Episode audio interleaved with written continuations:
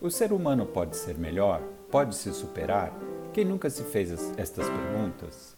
Para o filósofo alemão Nietzsche, o ser humano está marcado pela vontade de potência, que é o desejo de viver em sua plenitude, que só se perde com a morte, seja em sentido literal ou figurado.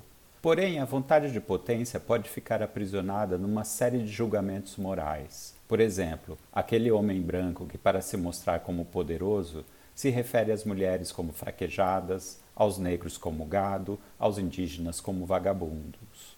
Nietzsche, se estivesse vivo, olharia para o nosso atual presidente como aquilo que denominou o homem do ressentimento. A emancipação do ser humano é comum ao contexto iluminista. O ser humano pode, com a sua razão, ser senhor do seu destino. Não há mais uma divindade que nos governa, independentemente das crenças religiosas de cada um Vivemos tempos em que a economia do livre mercado foi quem assassinou Deus, como disse Nietzsche. Para ele, como o ser humano pode se superar? Pode ao se afirmar sem precisar de alguém para se contrapor. O mais que humano é aquele que afirma a si mesmo sem precisar diminuir qualquer outra pessoa. Simplesmente se afirma como bom sem precisar dizer que os outros são maus o ser humano superior, que se coloca no mundo como senhor de si e não como um escravo, é aquele capaz de superar os julgamentos morais e se colocar além do bem e do mal. Assim não se prende à culpa, às mágoas, ao ressentimento, à vingança, à pena pelos sofredores.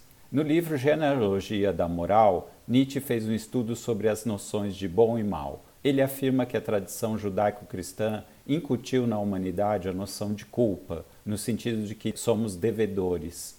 Temos uma dívida que nunca é paga, porque somos herdeiros do pecado original. Na impossibilidade de pagar essa dívida moral, buscamos sempre pedir perdão por ela, como reza o Pai Nosso.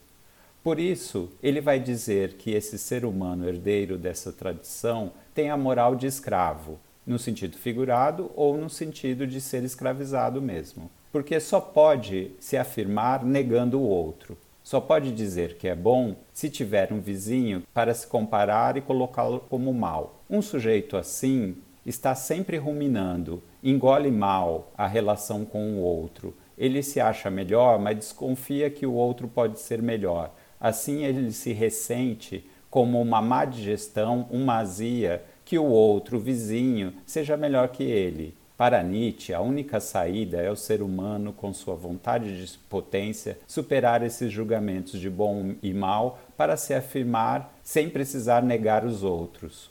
Pode-se apenas afirmar-se. Nietzsche deixa uma lição para a transformação da humanidade.